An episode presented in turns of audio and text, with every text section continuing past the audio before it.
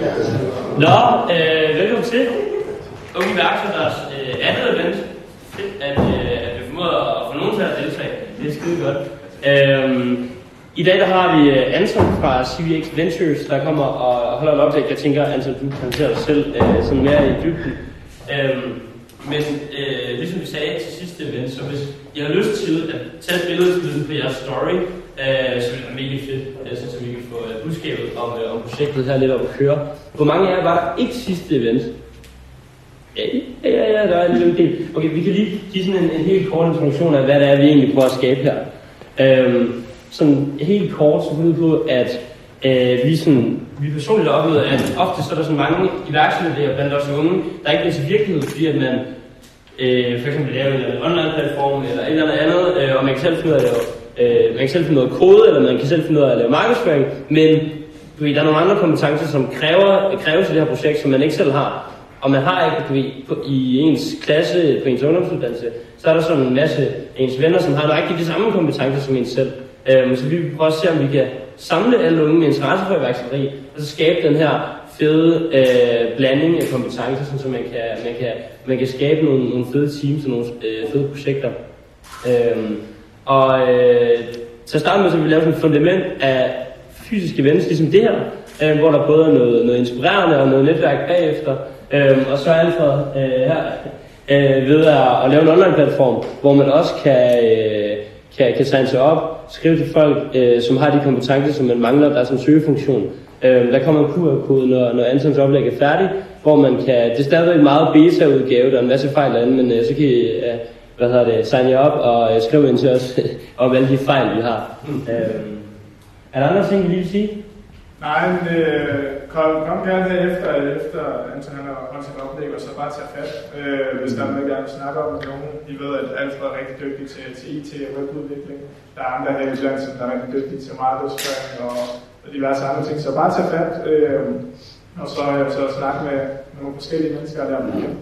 Helt sikkert.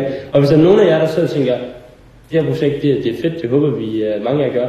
Uh, men jeg også gerne vil være med til at uh, bygge projektet og skabe projektet, så er I helt fat i os, fordi at, uh, der er helt sikkert brug for en hånd eller, eller flere uh, her i teamet. Så uh, vi vil egentlig bare overlade scenen til dig, altså. Ja, tak.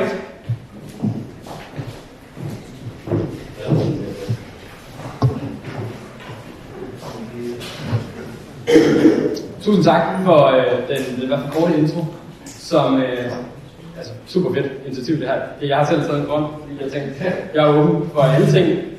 Og så øh, får jeg vide, at der kun er design, og jeg ah, det kan ikke passe, så prøv at putte ned i det her stilleholder, og jeg ser det ikke øh, gået super godt i krøllet del. Så jeg er rimelig glad for, at jeg ikke, jeg ikke fik design. Øh, kort sagt, så øh, jeg hedder Anton, og jeg øh, står spidsen for det, der hedder Civics Ventures. Vi startede for halvandet år siden i Danmark med at investere i vækstvirksomheder. Og efter det, der har vi investeret i, i 24 virksomheder, og den sidste investering, vi lukkede i, øh, i øh, fredags, så det var meget sjovt weekend. Nu er jeg var på møn hele, øh, hele ugen med, med min familie, og øh, der er pisse mange myg dernede, hvis det var dernede. Øhm, men udover det, så er SLX, udover at være på møn og alt andet, så er vi gået fra at være øh, mig for halvandet år siden, til at være 17 i dag. Vi har ikke brugt nogen ekstra penge overhovedet. Det er fuldstændig organisk noget, vi voksede alt på. Og det, jeg vil tale lidt med jer om i dag, det er, hvad man skal bruge sin tid på. Og det er ikke fordi, jeg kom, jeg kom, I kommer ikke til at gå herfra og så sige, Anton han sagde, at jeg skulle gøre X, eller Anton sagde, at jeg skulle gøre Y, eller Anton sagde, at jeg ikke skulle gøre Z. Jeg kommer til at køre min egen historie igennem, og dele lidt ud af det, jeg har lært over de seneste ja, 4-5 år, fra da jeg gik ud af gymnasiet, til, til nu. Egentlig bare lige for at hoppe ud i det, skal jeg skifte på den, eller hvad skal jeg gøre? Ja, det tror jeg. Øh. Virker det? Helt ned måske? Jeg tror bare lige, man skulle trykke på det. Okay, perfekt. Fedt. Som øh, som skrevet, så jeg gik på STX, og øh, så er der sikkert mange, der tænker, hvorfor fanden har vi valgt STX, og det tænker måske også selv, der har valgt det. Men det er egentlig meget, øh, meget convenient, fordi cykelturen der på Sønderborg, så helt nede i Sønderjylland, der er cykelturen til STX, det var 8 minutter, og cykelturen til HHX, det var 12 minutter. Så det er rimelig simpelt for mig, det skulle simpelthen bare ikke. Jeg skulle ikke cykle langt, og øh, nu er der jo rigtig mange af jer, der kommer langvejsfra, ved jeg, øh, i forhold til Niels Brock. Så, så det forstår jeg slet ikke. jeg havde bare valgt det mest convenient. Øh, jeg, jeg hvad hedder det, dimitteret i 2017, så hvad er det, fire år siden. Og øh, der øh, efter mit gymnasieophold, hedder det vel, der øh, startede som dansk der. Jeg fik et øh, opkald i min egen læseferie, og jeg har egentlig altid haft, sådan, jeg var med til at starte med til Danmark øh, i Sønderjylland, så jeg har altid haft en interesse i at lære videre for mig selv. Og, og det var sådan meget oplagt, at det var en STX, så var det selvfølgelig sådan, de ting, jeg kunne lære videre i. Det var dansk, det var historie, det var åndssundskundskab, det var whatever. Det var alt. Og øh, jeg fik et opkald, da jeg gik øh, læsfem, Og øh, jeg synes det var rigtig meget interessant at vide mere om at kunne være lærer. Jeg fik mulighed for at være dansklærer i en 8. klasse. Og det synes jeg var meget sjovt. Det var ikke sådan et normalt vikarjob, hvor man bliver ringet ind. men Det var, du bliver dansklærer på en 8. klasse. Hvor øh, jeg var så sådan, okay, men altså, hvad, hvad betyder det at blive dansklærer? Hvor, øh, hvor hende, øh, hende ansatte mig, hun sagde, det betyder, at du kommer til at have forældresamtaler. Og så tænkte jeg, okay, men altså, jeg er altså, meget er jeg heller ikke. Min lillebror, han går sendt i, i første G, det er jo ikke fordi, jeg er, altså, der er mange, der har storebrødre og storsøstre, som er storsøstre, der er, der er ældre end jeg er. Så det er sådan, hvordan, fanden skal få den der respekt? Øh, jeg sagde ja til og brugte øh, mit første sabbatår på at være dansklærer. Og det var meget sjovt, både at skulle sidde til forældresamtaler, men også i det hele taget at skulle ja, give karakter til folk, som man jo også gør i offentlig klasse. Øh, og det jeg fik ud af det, var øh, egentlig ikke så meget, øh, og det kommer også til i forhold til, hvorfor lige præcis virksomheder, hvorfor er det det, jeg er gået ind i nu. Øh, og det er ikke bare sådan, nu synes jeg, det kunne være meget sjovt, men jeg har altid været super forundret af det her med at hoppe, hoppe ud i ting, gøre ting, som kræver et langt større ansvar, end det jeg i hvert fald øh, på min alder burde have. Øh, så jeg synes, at dansklærer, det var mega, mega sjovt. Da jeg var færdig med øh, at være dansklærer, eller gennem et år, så hende, der havde noget så på kraft, hun var øh, en lærer, jeg tror for, hun fik heldigvis bedre igen, og så blev hun ansat tilbage i altså to år fra 9. klasse. Det kan også være, at de sagde til mig, at jeg var så dårlig, så kom der hun kom tilbage igen. Øhm, det er simpelthen ingen ting, du kan simpelthen ikke have kraft. Han er simpelthen for dårlig. Øhm, det, det ved jeg ikke. Men jeg fik muligheden for at joine Mads Farhold, som er serieværksætter i London. Jeg joinede hans øh, internship-program. Han var lige selv flyttet til London. Han øh, fik et barn med sin daværende kæreste. Han boede i Asien tidligere, hvor de har bygget det der hedder Sangino i Danmark. Øh, der er de 36 forskellige lande. Og der havde han flyttet til, til Danmark, eller til London, undskyld, fordi han havde fået et barn, og de ville ikke bo i Asien mere. Og så tænkte jeg, det er en fed mulighed. Igen, nu har jeg haft rimelig fedt snit på, øh, på gymnasiet, og havde også lidt tænkt sådan, til det der IB, er det, er det noget, jeg skal? Eller nu, jeg havde egentlig selv tænkt, at jeg bare skulle jeg skal gå bare ind på KU og sidde og hygge. Øh, og nu havde jeg også været dansklærer, så det tænker jeg, det var sådan en meget god forlængelse til det. Øh, ja, jeg blev så overtalt og flyttede til London. Jeg havde også, øh, off the record, så havde jeg også en kæreste, som måske var lidt træt af. Og øh, så var det sådan en måde bare at flytte videre. Øh, så det, jeg flyttede videre til, til London, og så gik for to uger faktisk, øh, og så slog jeg på min kæreste. Så er det sådan, nu, clean shake, eller clean sheet, og så kører vi videre. Der joinede så som uh, Julian Van i øh, Nordfrans Campus i 2018. I løbet af 2018, der øh, sad jeg på at købe virksomheder fra Mads. Så det vil sige, de faktisk, jeg stod for vores analyseafdeling, og nu ser jeg analyseafdelingen, det var basically kun mig, så jeg stod bare for mig selv. Jeg skulle øh, til start med at øh, udgive bogen Værksætter, som måske nogen af jer har læst, der hedder Mads, øh, Mads Farholt og Lars Føde, og skrevet i Værksætter, hvor øh, vi deler lidt nogle af vores tips af, hvordan vi har startet iværksætteri, og hvordan vi har startet virksomheder. Og øh, det er sjovt for mig, fordi jeg har altid været god til at skrive, fordi jeg for selv, men, men jeg har aldrig haft noget med iværksætteri at gøre. Og det er så blevet til at blevet sat til at sidde og copyright, hvad Mads han sagde i sådan øh, små memos, hvor han sådan indtalte på WhatsApp, hey, altså vi skal lige skrive et kapitel om det her. Så synes jeg, det var mega spændende, og så havde jeg lagt Tød på den anden, øh, anden linje. Det gjorde vi samtidig med, at vi så kiggede på en del virksomheder, vi skulle købe. Vi kiggede på øh, i starten, lige da vi flyttede til London, der flyttede jeg så tilbage igen til Danmark, for vi havde kigget på, vi kiggede på tre virksomheder, der lå inde i øh, uh, han i Indre København. Jeg havde ikke rigtig været i København før, så sådan, hvor det var parken, jeg fedt kontor, det ved jeg slet ikke. Men vi flyttede ind, var i parken i en tre måneder, hvor vi kiggede på, på tre børsnoterede virksomheder, og fik, øh, fik afslag på alle. Vi havde en put, sådan relativt okay, vil jeg selv sige, også i, i perspektiv, men jeg tror, en blanding af, at vi var måske lidt for, for smart i fart, og måske også lidt for unge. Mads, han var på det tidspunkt 32 år, og, og jeg sad der som var måske 20 år. Det var, det var lidt forhåndt for dem, at det, det ville de kunne med sig. Hvor jeg sad på den anden side af bordet, der sad der kapitalfondet, så jeg er super glad for, at vi uh, øh, havde gjort vores due så hurtigt. Um, så det vi gjorde, det var, at øh, vi blev ligesom nødt til at affinde os med, at vi kan simpelthen ikke få lov til at investere i børsnoterede virksomheder. Så jo børsnoterede virksomheder, der er det sikkert, og det var jo alt i løbet af det her, der er masser, også rigtig god til at give mig en intro til, hvad betyder det, når virksomheder er forskellige stadier, og jeg tror, jeg har brugt, altså bare de første to uger har jeg tror, jeg har brugt en 100 timer på telefonen bare og vi har en frem og tilbage, og han har forklaret mig forskellige ting, fordi jeg har ikke haft det der grundkursus, som man ligesom får på, på HF, så jeg har, altid haft interessen i det bag men til Danmark, så jeg vidste rigtig, rigtig mange ting. men jeg har ikke rigtig fået den undervisning på det. Og det har jeg altså rigtig, rigtig god til at få ind. Fordi dem jeg som kalder lidt til Mads, så er han øh, fuldstændig selvlært. Han øh, gik også her på Niels Brock, øh, gik på øh, en hedder elite i dag. Øh, på det tidspunkt, der kom han kun ind, fordi det var den, det var den første år, og der var simpelthen ikke nok, der søgte. og da han var færdig med det, så havde han, han havde så dårligt snit fra gymnasiet, at han øh, kun kom ind i en linje på Handelshøjskolen CBS, og det var på almen, og det var igen, fordi der var bare ikke noget sødt. På det tidspunkt, der er Handelshøjskolen i, i København, det var ikke, øh, ikke lige så fancy, som CBS er i dag, i hvert fald brand wise. Så han er kun kommet ind på, på sådan lidt lave barriere, men har altid fundet sin vej ind. Øh, blandt andet var den yngste nogensinde McKinsey øh, i Europa. Så han har ligesom fået sin, øh, sin små fodfejl, og det har han givet videre til mig. Det vi gjorde, det var, at vi øh, kiggede på, okay, hvis vi så ikke på børsnoterede virksomheder, hvor, hvor sikkerheden er, er i hvert fald 99 procent, så lad os prøve at kigge på fuldstændig det modsatte. Lad os prøve at kigge på konkursbrug. Og der købte vi så Person Institute tilbage i 2018. Det var en virksomhed, der ja, er en virksomhed, der laver netværksgrupper. Så de sætter folk sammen lidt ligesom, eller det her, så sætter de folk sammen på den øverste lag af det danske erhvervsliv. Så det vil sige, at alle direktører, basically, i hvert fald nu er der tusind medlemmer i Danmark, hvor alle de er en eller anden form for direktør. Enten det er finansdirektør, marketingdirektør, whatever, øh, CEO, i hvert fald, ja, alle sådan direktør. Øhm, og så satte vi dem sammen i grupper, eller de sidder sammen i grupper, og de var på det tidspunkt, da vi købte dem. Der var de i Danmark, Sverige, Norge, Finland, Belgien og Holland. Og vi købte virksomheden, de var hvad, lige omkring 70 medarbejdere. Og i det sekund, vi købte dem, der øh, skulle vi også ligesom finde ud af, hvilke medarbejdere skal vi tage med over i vores setup. Og vi valgte kun at tage 12 med, så fra 70 til 12, sådan her. Og så skulle vi finde ud af, hvad fanden skal der så ske med virksomheden nu?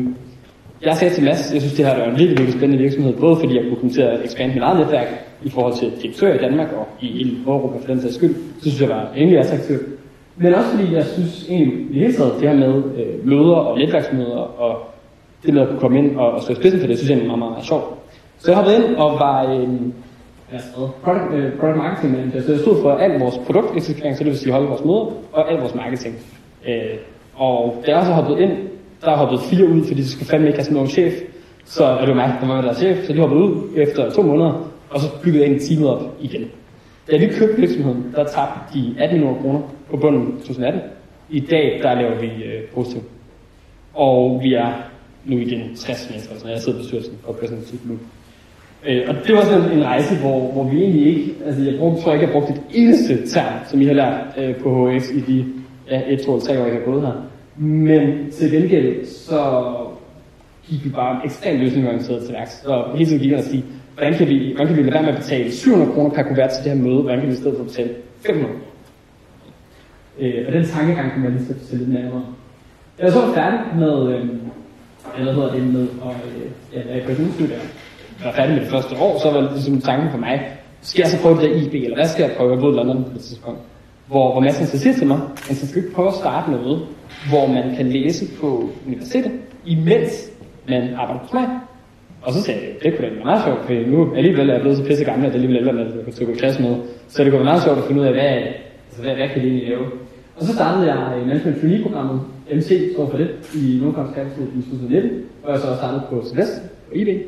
Og øh, i forlængelse af det, så startede vi med Student hvor vi bygger virksomheder med studerende på, øh, på universitetet, hvor vi efterfølgende, det kommer længere nu, men vi fik det bruger så meget til det, har startet, at vi kunne nogle ni virksomheder med studerende, og det er rigtig, rigtig sjovt. Det var så den måde, jeg fik sådan en eget netværk inden for, inden for studerende. Og så i, øh, i 2020, der startede vi så CDX Ventures, så det er halvandet år siden, der startede vi så CDX, og flyttede så til Danmark. Og alt det her har så gjort ved siden af, at jeg har læst på, øh, på IB. Og øh, det der bare lige er sådan højdepunkterne, det er så, jeg har stået for, nu er det så lige virksomheder med mere end det er lidt over 120 universitetsstuderende på under to år. Vi har så købt to virksomheder på halvandet år, nu er det faktisk ja, men det er hvad det er. Startet med det management program, og på det tidspunkt var den 20% på IB jeg tror 25 procent nu, men det er stadigvæk, jeg prøver ligesom at følge med i, i mine bøger. Øh, så har jeg stået for øh, den største executive konference i Europa, om vi billeder af, og, og så ikke mere. øh, og til sidst, øh, så har jeg lavet den længste ris i BMV, jeg synes det er meget sjovt at have med, fordi en af de ting, som vi er, nu er vi nogle gigahustlers, så i stedet for hver eneste gang, vi skal på biler sådan noget, så, øh, så spørger vi sådan pænt, om vi kan låne biler af, af nogle forskellige steder, der har biler. Og BMW har jo ekstremt mange biler, så der spurgte det, hey, nu har vi den her konference, men vi kan ikke låne en bil. mange biler. Og øh, der sagde de, jo sure, og jeg brugte så en bil i noget tid selv også til lige på, at sådan nogle ting i Danmark, vi skal fikse. Og jeg fik så en BMW X7, og jeg, jeg er en indre bil, altså mine forældre, de har aldrig rigtig haft en bil selv, så ikke rigtig det så meget. Man får den her gigabil, og det er altså, på det tidspunkt, den kom ud, det er to år siden, der er den så stor øh, og, og bred, at den kan ikke holde på parkeringspladsen her i København. Så der var bøder over det. Og jeg er sådan lidt fucking pissed over, at de der så er så store, den er bil. Så vi kører sådan lidt hasarderet. Ikke, ikke uansvarligt, men vi kører sådan lidt, kom nu. Så vi ved selv, hvordan det er at køre bil ind i København. Øh, og hvis jeg skulle tage at køre på der, så tror jeg, jeg er så Øhm, og bare, altså den længste ris overhovedet, altså sådan hele, hele den der bil på hvad, 3 meter eller sådan noget, for bare langt. Så jeg synes, det, det var lidt sjovt at med. Bare for lige at understrege, at, øh, at vi alle sammen er mennesker. Og øh, som jeg starter at sige, så er jeg ikke her i dag for at fortælle jer, hvad I skal gøre. Jeg er egentlig bare for at, at dele mine historier og de overbevisninger, som har formet der, hvor jeg er indtil videre. Og det udvikler sig jo hele tiden fra, øh, om minut for minut. Når jeg går ud herfra, så har jeg sikkert også et eller andet, som jeg tænker, nu skal gøre det. Egentlig bare når vil man kan se min, øh, min clip to ad titles, men øh, det er bare kort. Det vi er, og det jeg er, har jeg fundet ud af efter noget tid, det er, at jeg er iværksætter. Og hvis vi bare lige tager det på engelsk, så er det både det, der hedder entrepreneur og entrepreneur. Og entrepreneur, som nu læser vi her, så jeg udtrækker godt ved, det er. Og entreprenør, det er at skabe noget selv, eksternt, ud i noget nyt, eller mellem forskellige ting. Entreprenør, det er at skabe noget nyt i virksomheden. Og jeg er begge dele. Og det er vel også øh, er som i iværksætterne begge ting. Og det, jeg synes er sjovt, det er at se ting fra nye vinkler. Hele tiden være nysgerrig, hele tiden stille spørgsmål, og forstå folk, hvorfor gør de, som de gør, for at blive inspireret. Og når jeg ser tilbage på mig selv, hvorfor jeg valgte STX, så var det både cykelturen, men det var også, fordi jeg var pisse nysgerrig på at lære de mennesker, der gik, som ikke nødvendigvis mindre mig selv. Jeg har egentlig altid godt vidst, at jeg gerne ville noget med, med erhvervsøkonomi, eller vidste godt, at jeg ville noget med, med forretning med min far selv iværksætter. Så jeg har altid godt vidst, det vil jeg gerne. Og min mor har, har sådan, det er jo for meget, man kan, man kan revolutionere kommunen, men, øh, men trods alt, myndighedschef står for al økonomi øh, i, i Svendborg Kommune. Øh, hvor hun også er en del, så altid opvokset med den der tankegang med, at man skal hele tiden stille nye spørgsmål, hele tiden udfordrer status quo. Og det er så sådan, okay, det, det skal jeg også. Så øh, bliver jeg ekstremt grebet af at få skabt en vision for andre, og ligesom vise, hvor det er, vi skal hen. Og det er jo også det, en iværksætter gør, det er at sige, vi kan herhen, og hvordan gør vi det? Alle andre ser, om der er mega mange bjerge, men en iværksætter ser, okay, vi skal bare den her vej rundt om bjerget, og så er der. Og i forhold det, jeg var fan for, at man kunne tage hen. Det synes jeg altid har været mega sjovt, da vi startede med til Danmark, der var det også det. Vi skulle finde ud af, hvordan vi kunne få nogle irriterende børn fra folkeskolen til at blive overbevist om, at de skal bruge os, som jeg heller ikke anede. Øh, og så skulle vi derefter få forældrene til Rasmus gjorde med første forældre, der blev efter børnene. Øh, og så finder man, hvordan fanden vi kunne tage en ordentlig pris for det. Øh, og så til sidst, det var så selv at gøre det og, øh, og korrigere, fordi man støder altid ind i bums undervejs på vejen. Så det er sådan lidt egentlig det, bare lige sådan kort for mig selv, hvad, hvad er det egentlig, vi laver? Og bare lige kort i den tid, jeg så har været i Nova, det har været i, jeg har været nu fire år, der, øh, tre år, tre år, der har jeg boet i London, primært. Nu bor jeg så i Danmark, jeg bor lige bag Rundstrøm, så det er fedt at købe fint her. Ja. Og øhm, ja, jeg har det de lande, jeg har arbejdet i primært, det har været en del USA, det har været øh, ja, alle lande, øh, altså værd at nævne i Vesteuropa, og så i Kina, hvor vi har konferencer. Øh, egentlig bare lige for kort, bare lige vise, hvor bredt det egentlig spænder, det jeg selv har været inde for, når vi har, når vi har lavet ting. Det er ikke bare sådan, nu sætter vi os ned og kigger på vores computer, og så, og så bliver det til, til, hvad det nu engang er i Danmark. Det, er, øh, det, det strækker en del ind. Og øh, egentlig bare lige kort, inden nu vil jeg gerne lige fortælle lidt mere selv om min rejse, hvad vi laver i dag. Men det vi laver overall i Novofarms Capital, som er vores holding, hvor vi selv starter virksomheder, det er, at vi er inden for fintech, så det er finansielle teknologiløsninger, Øh, og der har vi det, der hedder Samino i Danmark, hvor vi laver øh, sammenligningsportaler, øh, hvor vi sammenligner alt fra energi og mobiltelefoni, bredbånd og ja, ting som det, forsikring og lån og sådan ting. Og der har vi, ja, der er vi lige nu 13 lande, vi lavede vores, øh, vi startede øh, helt tilbage, så startede Mads det i Asien, øh, en virksomhed, der Compare Global. Og det er en virksomhed, vi solgte for to år siden, hvor jeg sad på 100% af arbejdet med at lave værdiansættelsen og lave de forskellige forskellige analyser i den due som nogle gange er, sende det videre og, og så stå for salget. Og øh, ja, så solgte vi vores andel for øh, hvad er det, 250 millioner danske kroner. Så det var, det var meget sjovt at være, at være en del af. Øh, derudover så har vi en øh, point of sale, find of Vi har en, en virksomhed, hvor vi øh, udsteder finansiering i det sekund, man gerne vil købe noget. I kender sikkert altid, hvis man vil købe pizza, så kan man vælge at betale 90 kroner, eller du kan betale 10 kroner de næste ni måneder. Og det er præcis det samme, vi laver, bare for håndværk. Så hvis der er rigtig mange, eller ikke hvis der er, men der er rigtig mange håndværkere, især i England, som taber deres salg til øh, konkurrenter eller til øh, gør det selv løsninger, fordi man ikke på samme måde kan optage lån i England.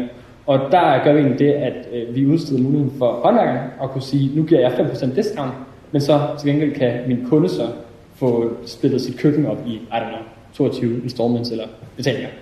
Øh, det er det. Så er vi inden for, for services, hvor vi har et marketingbureau i fire lande, og vi har rekrutteringsbureauer i mere 10 lande.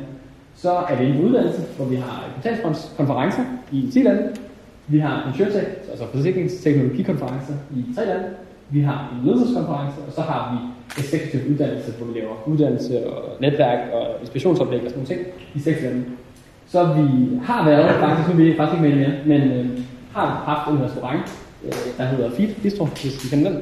Vi lige øh, fået øh, kontor i ved øh, en hovedbanegård, der hedder Rådspladsen. Og, øh, og vi solgte vores andel for et år siden, så vi er ikke med mere, men egentlig bare lige for at lige vise paletten for, hvad fanden egentlig er, for det er mega mange forskellige ting.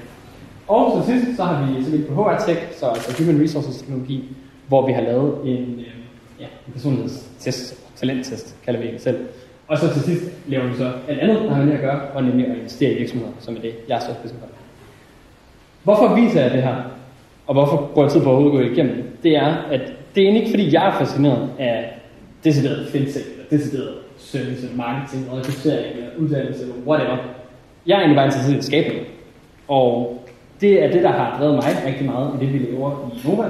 Og i det hele taget også, det vi laver i CVX, det er bare hele tiden se nye perspektiver, hele tiden se nye typer forretninger, og blive klogere på, mm, hvad er det egentlig, der, hvad er det egentlig, jeg synes, der er sjovt. For hele tiden bare at finde ud af, hvad fanden vil jeg gerne. Fordi to be fair, når man er 24, så er en af sgu ikke, hvad man vil. Så, øhm, så det er egentlig det. Øh, måden vi så gør det på, det er, at til sammen med, da jeg startede Nova, der var det det var ekstremt mange timer. Altså, det var nok også noget at tilbage på, det måske også øh, for mange, men vi kører sådan et, øh, et etårsprogram, hvor vi øh, tæsker folk, skulle jeg til at sige.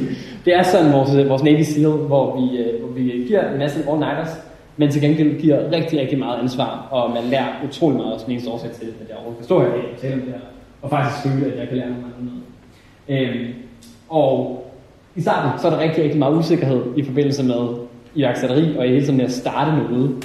Men, men, men det, jeg godt kunne tænke mig at tage til videre med, det er, hvorfor er det så, at vi stadigvæk fokuserer på iværksætteri? Hvorfor er det, at vi vil med at starte nye virksomheder? I dag i Nova, der har vi 33 virksomheder, og 31 af dem har vi, har vi selv startet. Så, så vi er nødt til at se ind og sådan, hvad, hvorfor er det, vi bliver ved med Og jeg har lavet sådan her sådan en graf, for, hvor der står her, hvor nemt det er at drive en forretning, svært og nemt, og så virksomhedens modenhed, så altså hvor langt er man. Og den måde, jeg kan se det sammen på, det er, at når virksomheden er meget, meget, meget lidt moden, altså når den er meget ny, så er det ekstremt svært at køre den. Og når virksomheden er meget moden, så er det relativt nemt. Det er selvfølgelig ikke nemt. Jeg tror, hvis vi spørger DSV's øh, CEO, så vil jeg nok heller ikke sige, at det er specielt nemt. Men trods alt nemmere at navigere, fordi man ved lidt, ligesom, hvad, det for, hvad det for spor, man er på. Hvorimod det, vi laver, alt sammen foregår her. Så vores er bare pisse svært altid. Og hvorfor er det så, at vi synes, det er sjovt? Og personligt, så er det, fordi jeg lærer noget nyt hver eneste dag. Det giver mig mulighed for at ændre markedet, som vi har gjort en del gange, men også andre mennesker. Og det er det, jeg som personligt bliver drevet af. Også derfor er jeg grøn i dag. Øh, og, så, og så muligheden for at konkurrere med så Jeg synes, det er så fucking sjovt at, at slå dem, der allerede har været på markedet i, i 20 år. Og der er rigtig meget lige nu, som man kommer til at se også bare over de næste 5-10 år, hvor spillere, der egentlig altid har siddet på, bare se, bare se taxabranchen, hvor de altid har siddet på det og bare tænkt, at vi skal aldrig nogensinde innovere.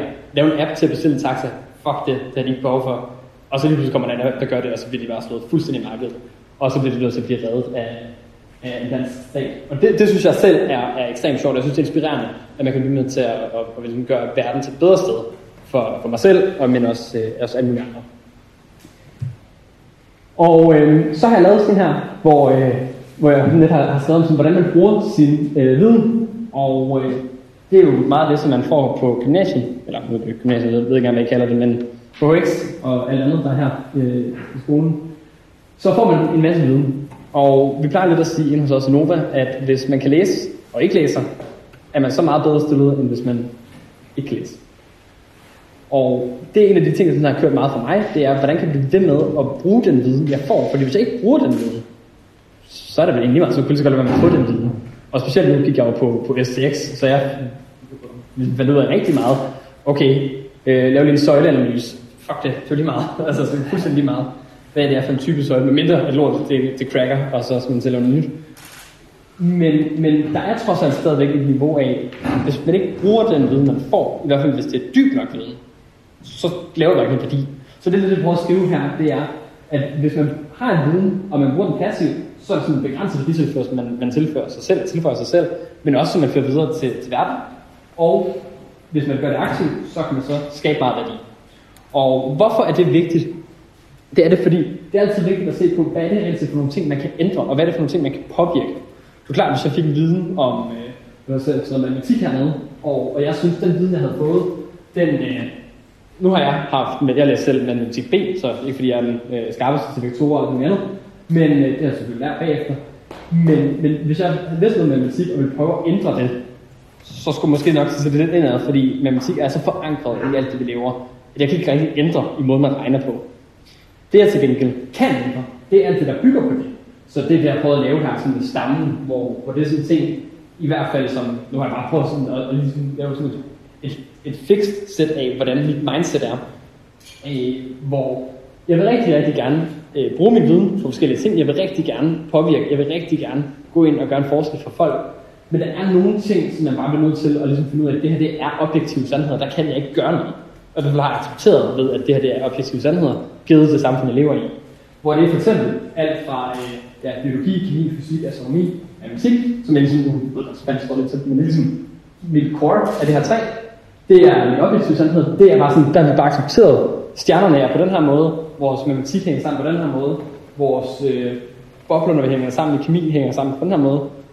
Og alt det, der så ligger rundt af det, det er jo bare, hvad kan man sige, øh, formler af det, eller hvad kan man sige, bygge videre på af matematik. Så for eksempel dansk er sprog, kan man godt påvirke. Man kan godt gå ind og påvirke, hvad det, hvilke ord vi skal bruge i Danmark. Man kan godt gå ind og påvirke, vi skal gerne have nye ord i ordbogen. Man kan godt gå ind og påvirke vores økonomi i Danmark. Vores BNP er ikke fikst overhovedet, øh, eller i det hele taget, hvilke omsætning der kommer ud gennem forskellige virksomheder. Kan man godt gå ind og fikse. Man kan godt gå ind og fikse øh, afsætning i det hele taget, hvordan man laver nye teorier for det. Jeg tænker, jeg vil ikke stå og fortælle om porter, fordi det ved jeg nok om. Men der er ting som det, som jeg godt kan begynde at påvirke sammen med erhvervsniveauer, er en ting, der bygger på vores øh, nuværende matematik. Så det jeg mener med det, det er, at der findes objektive sandheder, og der findes nogle ting, som man kan gøre noget ved. Og det jeg sådan altid har fundet ud af, eller ikke altid fundet men det jeg har fundet ud af efter noget tid i det her, det er, at man kan altid komme et step dybere end, end umiddelbart, når man starter problemet til at starte med. Men en anden ting er, det er, at man skal ligesom starte med, hvad er problemet, og så må hele tiden være kritisk. Så nu har jeg taget et eksempel med her. Øh, så hvis vi tager til at starte med, at øh, nu skal vi øh, identificere vores problem. Vores problem det er, at vores revenue er nede 16%. Ja, 16%. Og så kan vi jo godt have en lang brainstorm om, hvorfor fanden er vores revenue omsætning? Hvorfor er den nede 16%? Og så kan der komme alle mulige årsager. Men i stedet for, det jeg er rigtig, rigtig meget tilhænger af, det er at sige, okay, vores, vores omsætning, nu det her for vores sammenligningsportal, hvor vi sammenligner, sammenligner priser på, øh, på, lad os bare sige, det her det for mobiltelefoni. Den måde, vi tjener penge på i Samino, det er, at vi får nogle penge hver eneste gang folk trykker på en, en givet øh, mobilabonnement. Så for eksempel, hvis det var Oyster, I var inde og kigge på, så i det sekund, I trykker på Oyster, så får vi nogle penge. Øh, der har vi så taget, det er så vores average revenue, altså hvor meget tjener vi i, i, i snit per, per klik, og så det gange med, hvor mange der så trykker. Det var sådan set one on one. Så kan vi altid have en hel masse andre ting, men sådan overall, det er sådan, det er vores øh, omsætning afhænger af. Og nu kan jeg sige, okay, hvordan, hvordan løser vi så det? Så kan vi sagtens tage en, en lang session om, hvordan vi så får flere til at trykke, og hvordan vi tjener mere.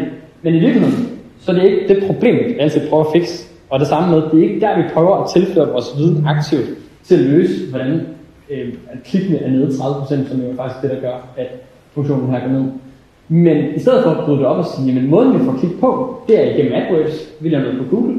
Der er vi nede 40 procent. Okay, hvordan kan det være? Det afhænger af vores conversion rate, og så den trafik, vi får. Og okay, trafikken afhænger så bagefter af, hvor mange øh, visninger vi får, og så hvor mange, der trykker på vores ting.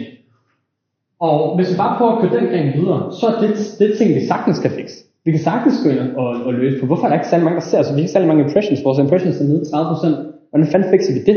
Det er vi godt begyndt at fikse. Jamen, Okay, det er måske fordi, vi skal ændre vores reach inde på vores, øh, inde på vores target group, eller vi skal måske øh, gøre vores billede mere fangende, sådan at folk de stopper med at scrolle, når de ser billedet, eller whatever. Okay, men der er så heller ikke særlig mange. Vores, vores click-through rate er også nede 29%. Og det er jo ikke antal klik, det er, hvor man trykker per. Så der er vi også nede 30%. Måske skulle vi arbejde med, hvad er det for nogle knapper, vi har på, eller hvad, hvad er det for en call to action, øh, vi har, altså hvad, hvad er det, der skal folk til at trykke. Ligesom for at identificere, hvor fanden er det problemet ligger hen. Fordi hvis man ikke gør det her, så er det meget, meget, svært at finde ud af, hvad det er for nogle problemer, man reelt set skal løse. Og hvad det jeg sagde før, meget, meget, meget svært at finde ud af, hvad er det reelt set for, for en måde, jeg skal bruge min viden på aktivt, for på den måde at skabe værdi. Øh, samme kan man så også gøre for alle andre, for Facebook og CU og for newsletters, som afhængig af, hvor mange e-mails vi sender, og hvor god vores conversion rate er på e-mails, øh, og så bryde det ned. Øh, og det er sådan, en, sådan den her måde at, at putte problemer ned på, kalder vi decision trees inde hos os. Og det er meget sådan en konsulent-tankegang, så hvis I kommer ind, øh, nok statistisk set nogen her, der kommer til at arbejde i et konsulenthus, så er det den måde, man altid gør. Så man går altid ud og finder ud af, hvad er problem? Jamen, vi tjener ikke nok penge. Okay. Hvordan tjener I penge? Jamen, vi, vi sælger kliks. Nå, okay. Hvor meget får I per klik? Ah, okay. Hvor mange kliks har I? Okay. Hvad gør I for at få kliks? Og så kører det ned. Og det er den her måde, man bryder, bryder problemer ned på. Og det er det samme hos os. Altså i virkeligheden er vi også bare et stort konsulenthus for os selv. Og nu er der sikkert en masse, nu har jeg snakket lidt tid, men der tænker sådan, hvad, hvad fanden er det så egentlig, jeg laver? Altså vi arbejder i, i CVX, hvor vi investerer i vækstvirksomheder, og vi er gået fra at være, jeg ved, 2 til 17, og der er fire nye, der starter på, på fredag. Hvad fanden er det egentlig, vi laver? Og jeg kunne sige det på, på den her måde med, at øh, det, jeg laver, det er hele tiden, så jeg, eller i hvert fald mit team, finder identificerer nye muligheder, nye virksomheder, finder nye mennesker, vi gerne vil arbejde med, nye talenter øh, og hyre dem. Vi, jeg træner og udvikler vores talenter, forhandler med, med cases, som både kan gå godt eller skidt. Lige inden det her, der havde jeg et kald med virksomheder, som desværre ikke vil arbejde med os mere, og så skal vi finde ud af, hvor fanden er det så, de ikke vil det. Eller ikke mere, men de vil slet ikke arbejde med os. Øh, så det er det, vi skal finde ud af. Så er jeg en person, der kommer med, med rigtig meget øh, i forhold til friske øjne. Jeg, jeg er typen, der sådan ofte ikke rigtig er sat ind i noget. Så kommer jeg ind i rum, og så stiller de der irriterende spørgsmål, som alle hader at få. Som for eksempel, hvordan fanden jeg noget penge? Eller hvad gør vi for at få flere kliks? Øh, og så sikrer jeg, at der er, der er styr på det strategiske overall i de virksomheder, som jeg sidder i bestyrelsen i. Det er sådan meget kogt ned til, hvad det egentlig, jeg laver. Øh, det er ikke fordi, jeg selv sidder så meget mere i Excel og whatever, det har jeg mit team til. Men det, jeg er altid god til, det er at lære nye ting.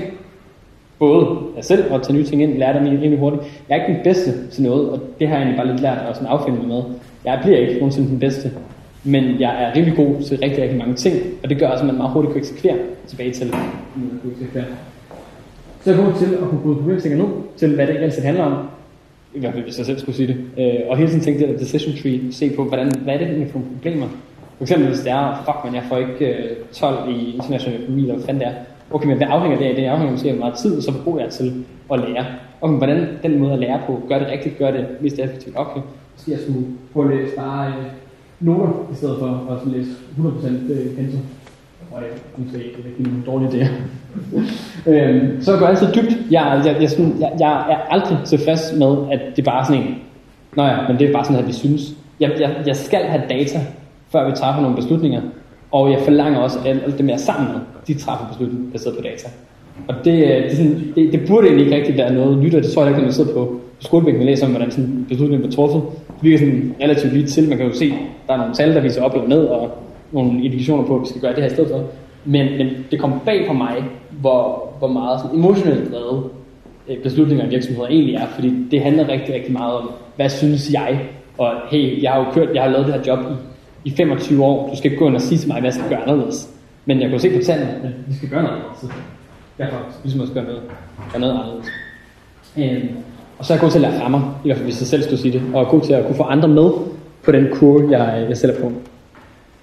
Nu har jeg taget en video med også, bare lige for at vise, fordi nu har jeg fortalt rigtig meget, men jeg vil gerne bare lige vise, kan jeg komme til det?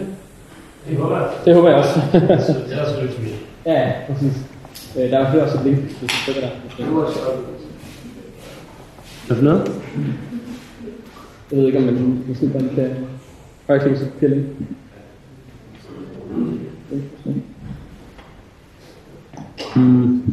Jeg skal finde noget, hvis du gør det. Fedt. Skal vi lige gøre det? Mm.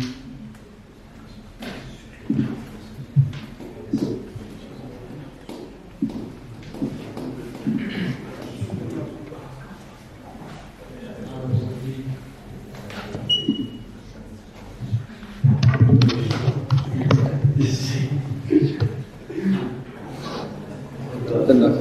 Perfekt. Ligesom der. Nej,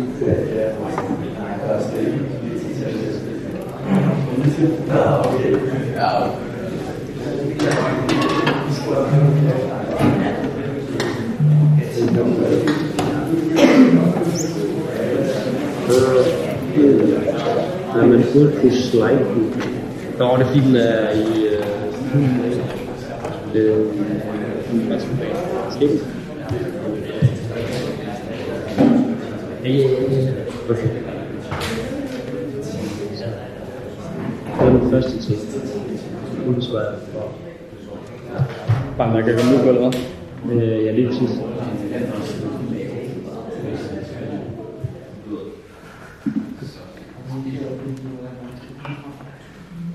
Og sådan... Øh, Skulle du måske lige... Alfred, har du... Øh,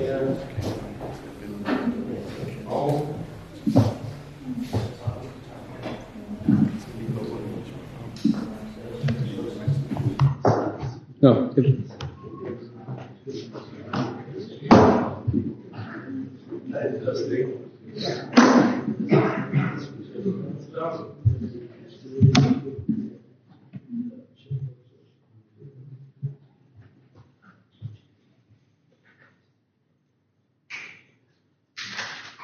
Han har noget, der minder om tusind knapper, han. jamen, det, det, det, Skal vi prøve? Ja.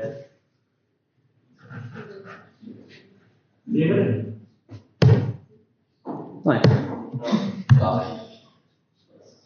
Okay. Hvis vi nu alle sammen helt stille, skal vi se om en uh, MacBook kan...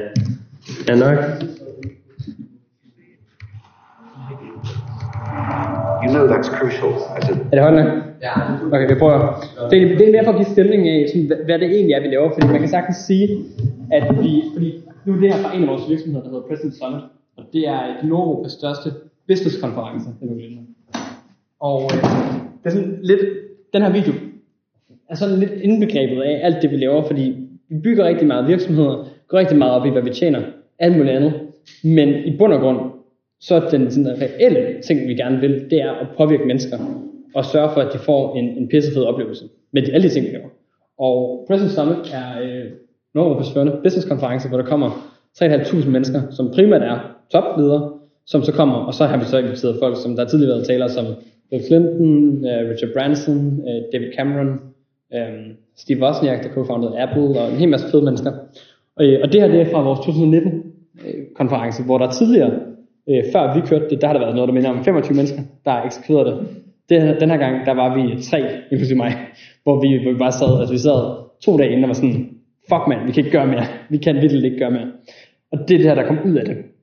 Jeg skal lige sætte på. If you say it, it happens. You know that's crucial as a leader.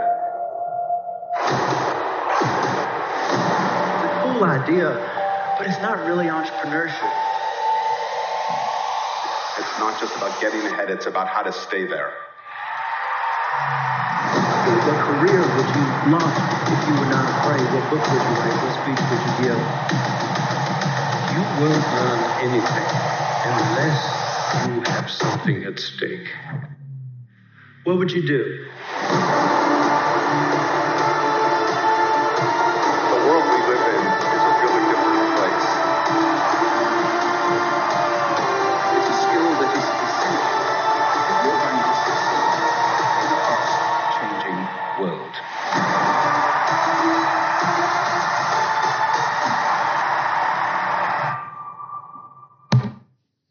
Sådan der. Og, og igen, vil jeg egentlig bare gerne lige fortælle lidt om... Nå, undskyld.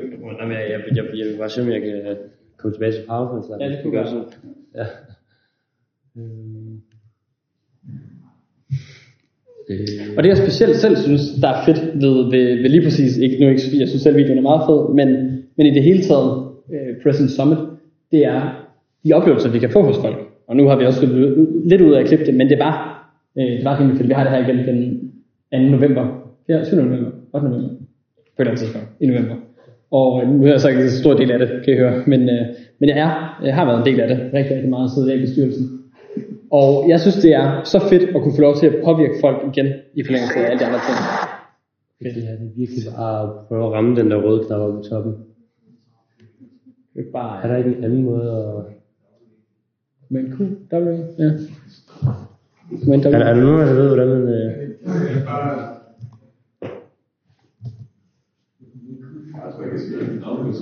Kommer ikke Q?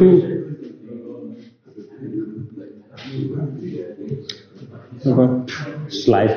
Og hvad er det så? Sådan der. Det var sindssygt. Fedt. Perfekt. Øh, Okay, fedt. Længere. Yes, super fedt. Så det, det er bare lige et billede fra, øhm, fra President Summit. Så som sagt, så var der på det her, vi lige har set, der var der cirka 2.000 mennesker. Og ham, I ser her, han hedder øh, Bernie Sanders. Nej, han wow.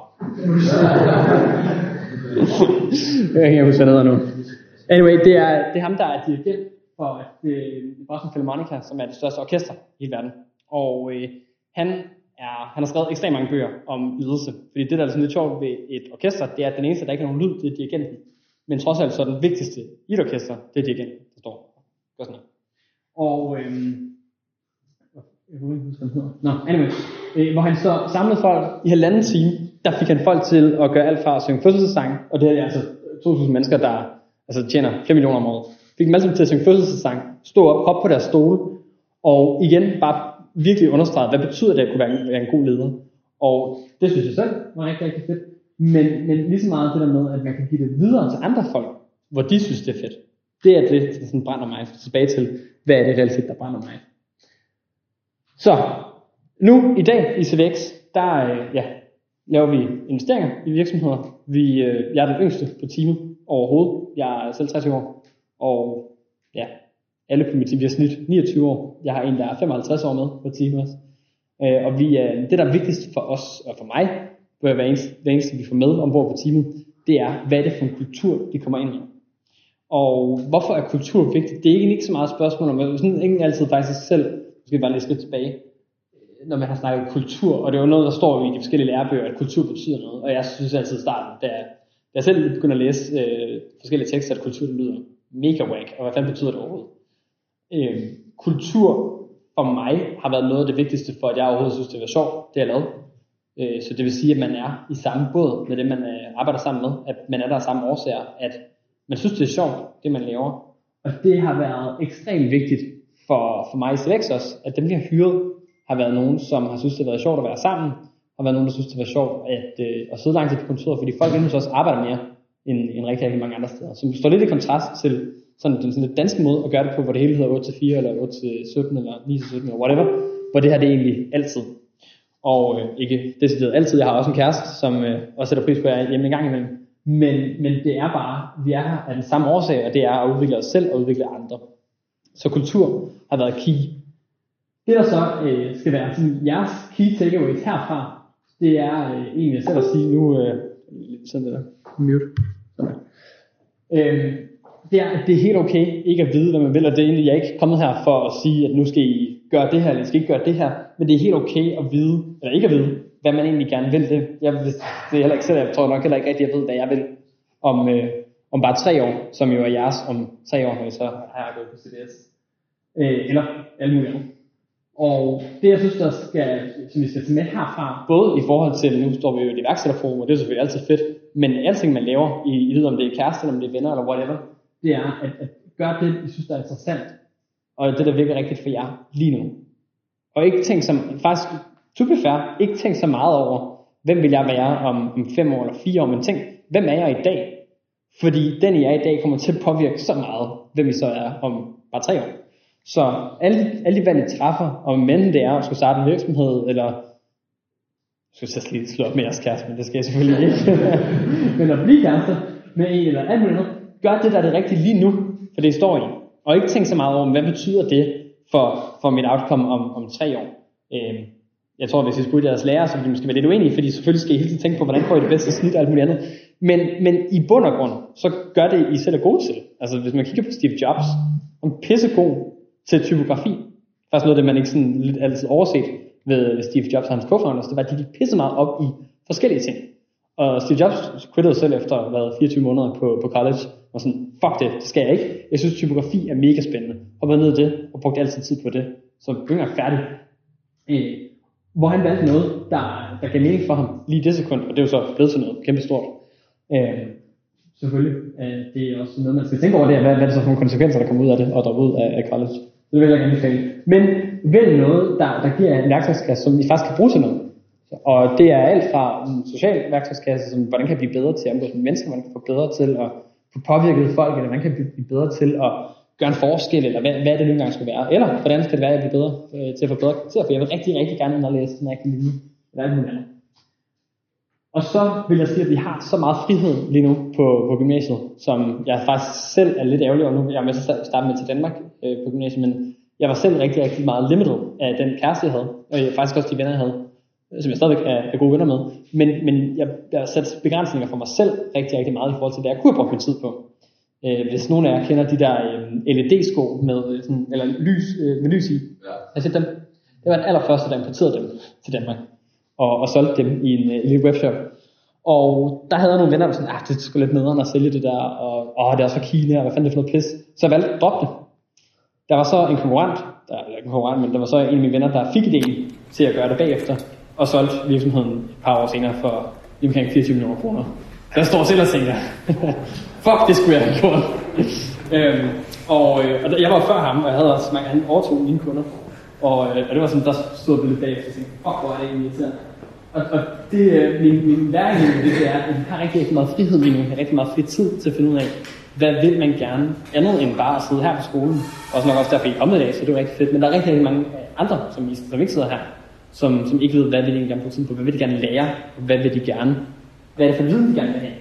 Som så er min næste ting, det er, Vil ikke på, at viden kommer til jer, fordi det er meget, meget, meget lidt viden. Nu er det selvfølgelig heldigt, at jeg står her i dag, men, men jeg har ikke rigtig givet jer noget viden, jeg har egentlig bare sagt, hvordan jeg har gjort det. Så opsøg viden selv, og spørg, og stil de rigtige spørgsmål øh, for jer. Øhm, så kan bare lige tage det samme sammen med. Hov, oh, måske over for den forkerte vej. Hov. Og nej. Øh, og igen, nu jeg, går, øh, er i hvert fald begyndt at gå, gå lidt op i klimaet, så jeg har ikke nogen visitkort, men øh, jeg kan finde på wherever. Øhm, øh, I kan egentlig bare øh, connecte. Det var egentlig det, jeg lige selv vil dele i dag. Og øh, jeg tager meget gerne spørgsmål. Jeg ved ikke, hvordan vi skal køre det. Om vi skal køre det i plenum, eller om vi skal gøre det i... Øh, altså, hvad skal vi sige? Ja. Så Kim Gersen. Ja, fedt. Ja, jeg har. Øhm, Du nævnte i starten af præsentationen, det med, at du både har haft et arbejde hos nogle af Founders, samtidig med, at du stod i Ja. på CBS. Ja. Hvordan kunne du balancere det, uden at det kunne blive for meget? Jeg, jeg tror, ja, det er et super godt spørgsmål. Og det er også et, Jeg måde to fuldtids- to fuldtidsstillinger, så Ja. det er ikke sagt, at men to fuldtidsstillinger i sig selv, ikke? En bachelor fuldtid, og så Præcis. fuldtidsstilling. Præcis. Øh, godt spørgsmål, og af dem, jeg har fået rigtig, rigtig meget. Øh, jeg valgte IB, fordi det er, hvis I kigger på, hvis I nu, hvis I tænker, så jeg vil gerne læse IB, så IB er måske sammen med, ja, hvad, på jur, måske faktisk, de to, hvor der er allerfærrest øh, timer. På IB er der cirka 6 timer om ugen, så det er kun det. Og så er der rigtig meget øh, læring ved siden af, så det er derfor, at næsten alle på IB har jobs, fordi der bare er så mange timer. Øh, fordi det er egentlig det, man bliver sådan lidt lært op i, det er, at man skal have et job ved siden af, så man kan perspektivere de timer, der nogle gange er det læsestof, der er. Så for mig selvfølgelig er der jo eksamener, som jeg skal læse op til, det er jo selvfølgelig, hvad det er. Men du kører det hele i quarters, så det vil sige, du kører, i på IB, der kører du alt på alt bare tre måneder. Og det er sådan, hvis I kan sådan prøve at, at sætte ind i, hvordan det er at lære noget i tre måneder, så er det ikke, altså det er ikke så dybt. Altså nu, for eksempel statistik. Hvis, jeg, hvis, jeg, hvis, hvis, hvis vi startede et på statistik nu, og så havde eksamen om tre måneder, så er det begrænset, hvor, hvor dybt man egentlig kan komme. Øh, det gode ved IB er faktisk lidt det samme som med SX, og egentlig også HHX, at og gymnasiet det hele taget, det er, at det giver intro til rigtig, rigtig meget, meget hurtigt, og det du så lærer, det er at lære. Og det har jeg altid været rigtig god til. Så, så for mig var det ikke så svært at balancere det der.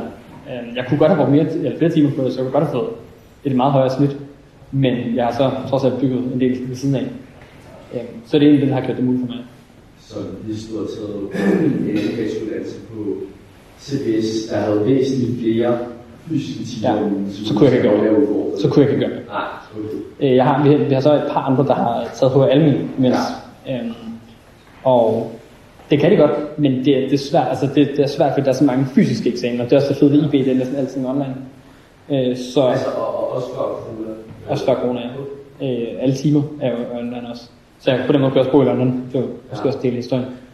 Øh, men dem, der har HL Almin, som har jeg på programmet nu, der, nu jeg var den første til at gå igennem det, nu er der en del andre, der har, har gjort det også. Det er desværre med HL Almin.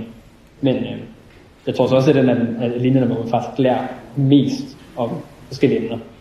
Altså, hvor man går mere i dybden statistik, tror jeg, jeg har tre gange eller sådan noget. Hvor IB er det en gang på tre måneder.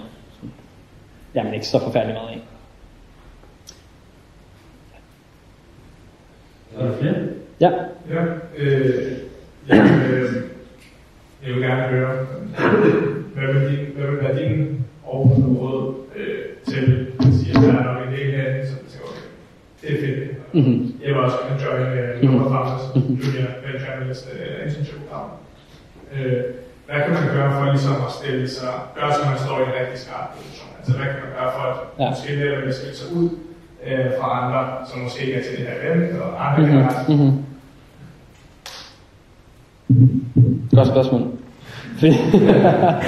Jeg, jeg er ikke rigtig kommet med den overbevisning at skulle få nogen af jer til at join. Øh, øh, Det jeg allerhelst ville have ud frem med, det var, hmm, det kan være, at jeg skal lave det her om i morgen på mine vaner, eller det kan være, okay, det kan være, at jeg skal tænke over det her. Så jeg tror, jeg tror faktisk, det man skal gøre, øh, og det vil lægger mig rigtig meget vægt på, på, når folk de joiner os i Nova, øh, og CX også for den sags skyld, det er, at altså, vi vil rigtig gerne have unge mennesker ind. Vi vil bare rigtig, rigtig gerne kunne give ansvar til dem meget hurtigt. Så, så folk kommer ikke ind hos os, øh, i hvert fald har det sjovt, hvor de bare bliver givet opgaver. Det er aldrig sjovt det med bare at få at vide, at nu skal du lave de her opgaver, så okay, så gør det. Nå, hvad skal jeg så lave? Det er, det er fedt at få et ansvar for et område, og så bare selv kunne eksekvere på det. Og for at, for at vi giver det ansvar ind hos os, så handler det om, at, at, at dem, vi arbejder med, de er afklaret med sig selv om, altså, sådan, kan affinde sig selv i, hvad er de for nogle mennesker, og de hviler, sig, de hviler i sig selv.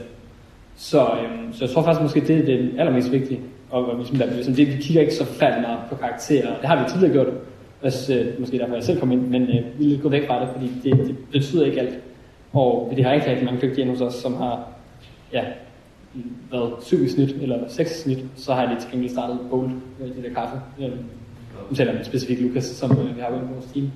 Men, øh, men det er at finde ud af, altså ligesom være afklaret med, sådan, hvad vil jeg gerne, og hvem er jeg? Selvom det er rigtig, rigtig svært at gøre som 20 år. Ja. Hvad det? Du nævner, at kultur er sådan noget af Ja. det vigtigste for dig. Øhm, og jeg tænker, der er nok mange også, der sidder her, og Mhm. mm-hmm. lidt tiltrukket til den samme kultur. Ja. Hvordan skaber man egentlig en fed kultur i sit projekt? Har du nogen tip til det? Altså nu, nu, nu taler vi til det kan godt være, at jeg er gået fra, fra to til sytten. Jeg skal se, om det her. Øh, fra, to til, øh, fra to til sytten mennesker. Men vi har også sagt, altså jeg har også sagt nej til, til to 300 mennesker, som har søgt job hos os. Så, øh, så jeg tror måske, det, det vigtigste for kultur, det er, at være, altså ligesom være consistent med sig selv. Altså, da vi startede så så var det meget sådan, jeg vil gerne have, at folk de arbejder hårdere end alle andre. Jeg vil gerne have, at de er sådan radikalt transparente, og hele tiden kommunikerer, hvad går godt, hvad går ikke godt. Hvad de gerne have, at vi kan være sammen øh, sent på kontoret en lørdag aften eller søndag aften, men at vi så til gengæld tager i byen tirsdag. Og så er det bare hver eneste gang, at det ikke sker. Så hver eneste gang, nogen vi tager før hjem, og det er jo ikke fordi, man kan gå før, hvis folk har tænkt det fint, men hvis det bliver sådan consistent, så slå ned på det. Øh, og det har jeg også, øh, nu lærte jeg også lært over for min kæreste for eksempel, der hun har også forhindret mig så bedre, så ikke at jeg bestemmer ting, men at, men at hun også ser på banen og, og lærer at sige, øh, ligesom, er klar over, hvad er det egentlig for nogle standarder, jeg selv har, ligesom, hvad er det for kultur, hun selv gerne vil have, hun selv lever i, men også andre lever i, og så slå ned på det. Så for eksempel, hun hader at få dårlig service ud på restauranter, men hver eneste gang hun får dårlig, dårlig, dårlig, dårlig service ud på restauranter, så siger hun ikke noget. men, men så prøver du at sætte ikke på det. Øh, bare en lille ting, hvor vi så øh, øver hele tiden. Og, øh, og det, det jeg hele tiden gør, det er, at jeg prøver hele tiden, hver eneste gang jeg ser nogen, der ikke opfylder det, jeg tænker, mit regi, så påvirker det. Og hver eneste gang jeg så kan mærke, okay, du sagde til mig, at din kultur var det her, men du, gør det ikke. Så udfordrer jeg mig på, på det. Så jeg tror, at i forhold til det spørgsmål med, hvad, hvad skal man gøre for at ligesom påvirke folk med kultur, det er egentlig bare, altså, bare at sige ting, som er. Altså bare være pisse ærlig. Hos, øh, hos os, så siger vi sgu tingene, som det er. Altså, der er nogle gange så lyder det hårdt, nogle gange lyder det ikke hårdt. I bund og grund så er vi gode venner alle sammen, så det er jo ikke, altså, det er jo ikke fordi, hvis vi går fra et møde og, og virkelig frustreret over en case, så må vi bare tænker indad, og så kan vi godt kunne ud og drikke bajer bagefter. Altså, vi er dårlige venner.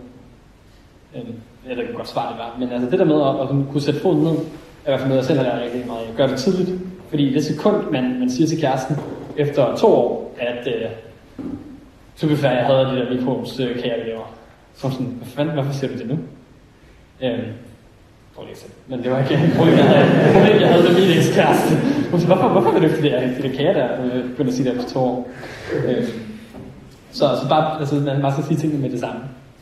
Øhm, det er nok det, jeg synes selv lært.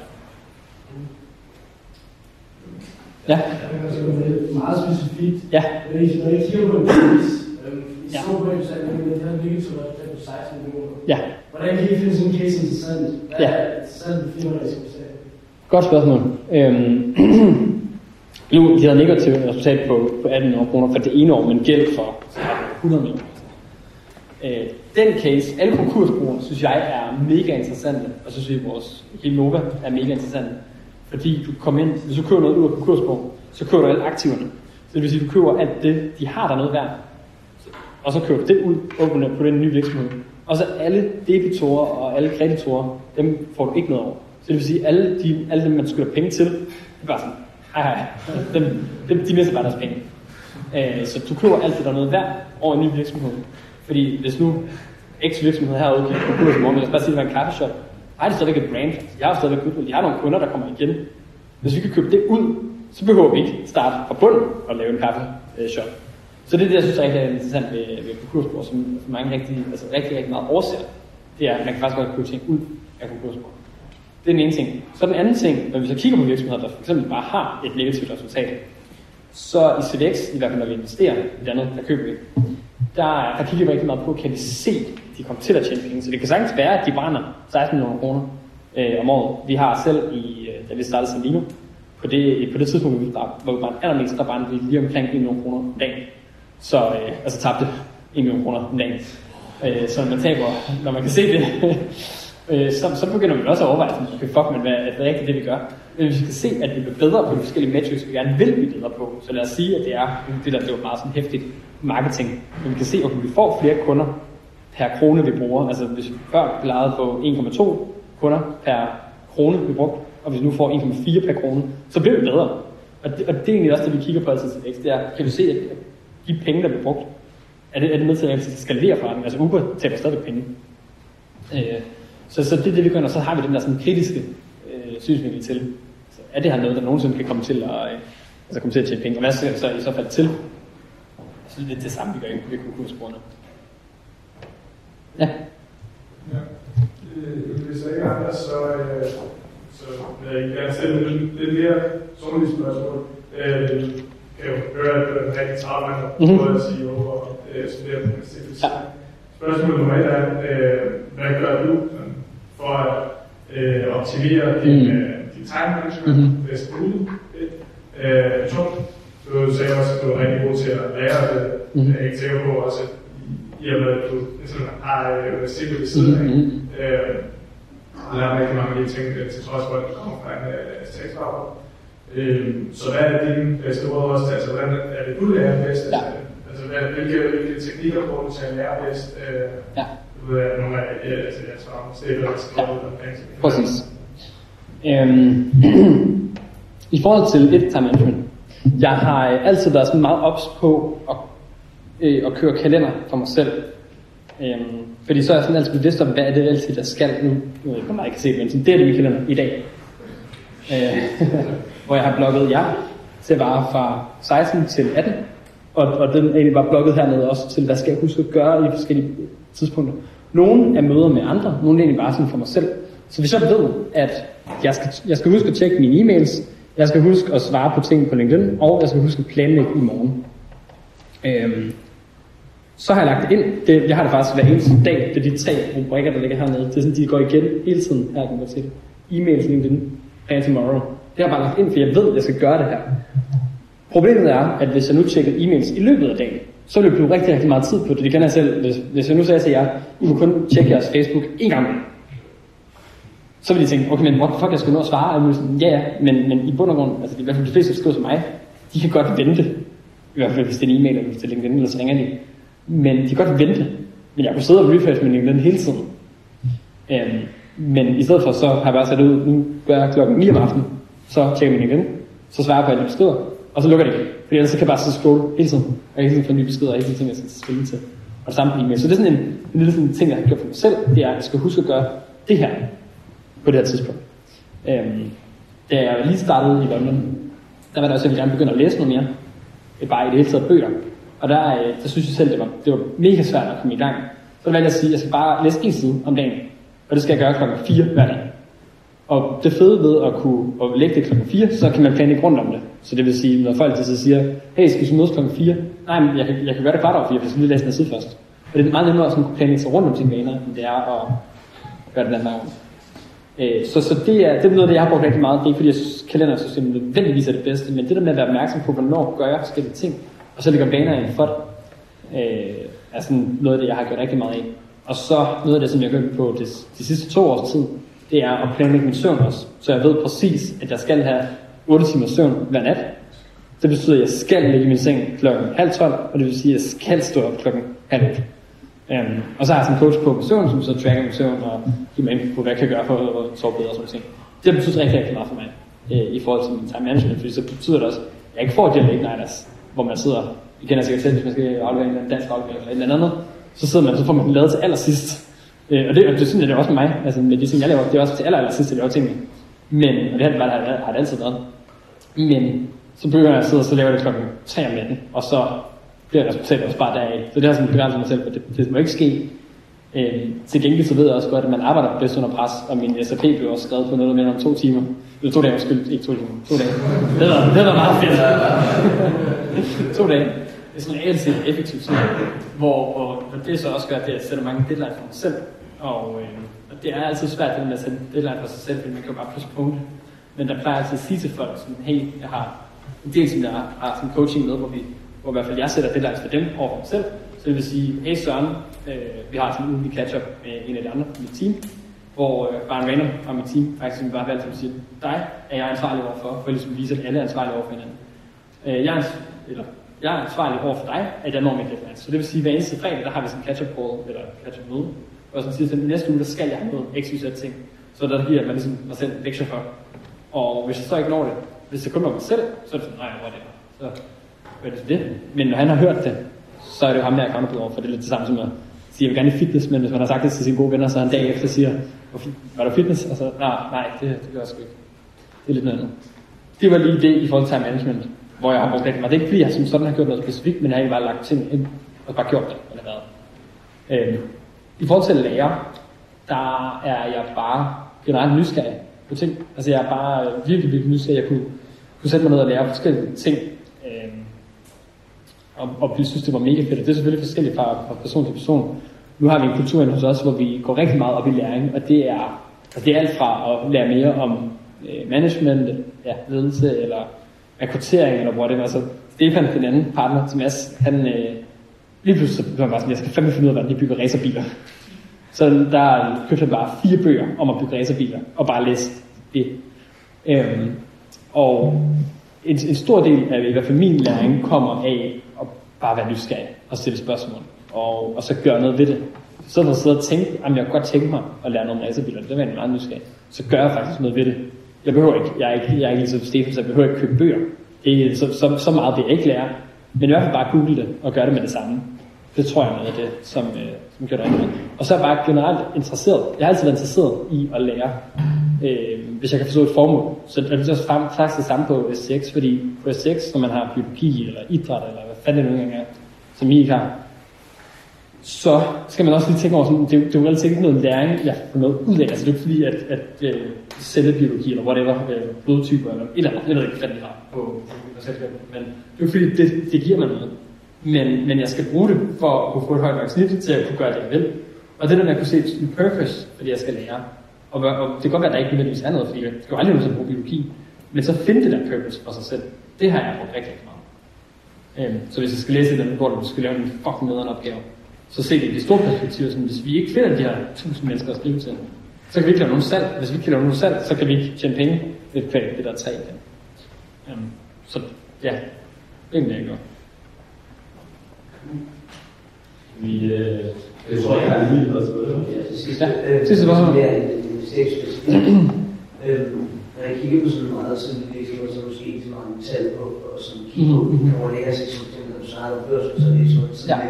Sådan, det første spørgsmål er det, hvad så er jeg kigger på, så meget ud i sit Og så startede du også lidt om, at nogen har startet det ligesom internt, Ja. som succesraten, indhavsformen, Ja. kommer lige skrive sådan eksternt, hvis det er folk, der at Ja.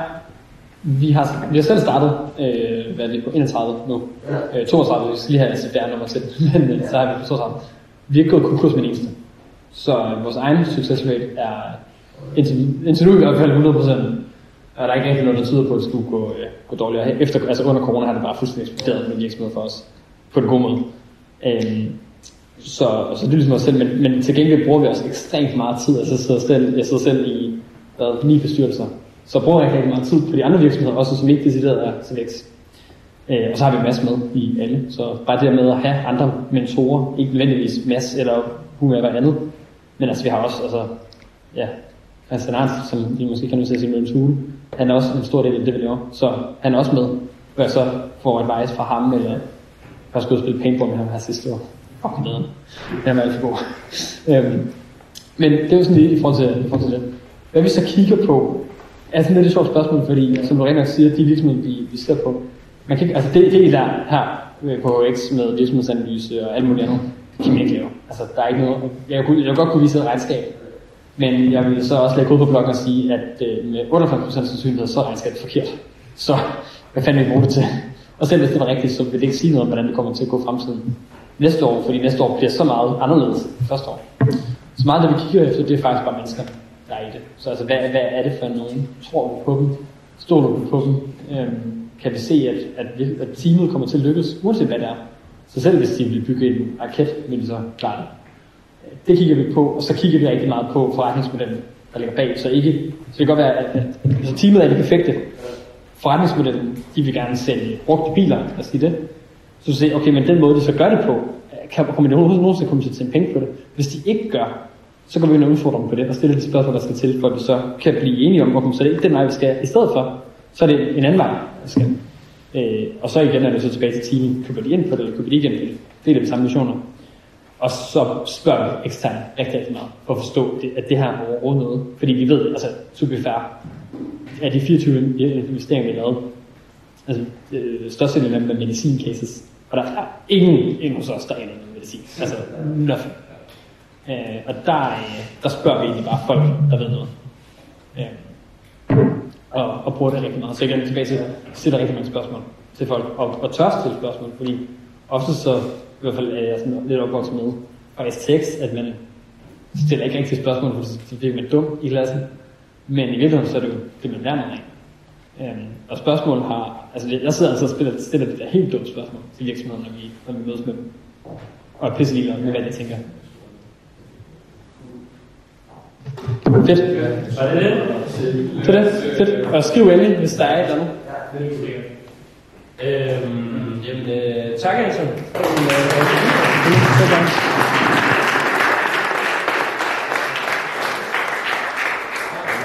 Der er, øh, der er masser af sodavand tilbage, så vi er endelig hængende og, og øh, snakke med hinanden. Øhm, jeg tror, at Karl har givet. Der er en øh, gave. Nej, nej, nej, nej. Altså inden det. Ja, Øh, sådan noget. Nå, hvad har det? Vi har, vi har noget skævt. På bibeltråd i hver dag, men... Øhm, Jamen, det slår løs snak med hinanden. Vi har indført sådan en ny øh, sjov ting her, øh, som vi også har fejlet socialt på. Vi, vi ikke har præsenteret op business. Øh, sådan så man kan se, om øh, hvilken mere kompetence øh, hver især har. Øh, sådan så det gør det, det her networking lidt nemmere. Så øh, ja, Ja, det er plads. Ja, ja.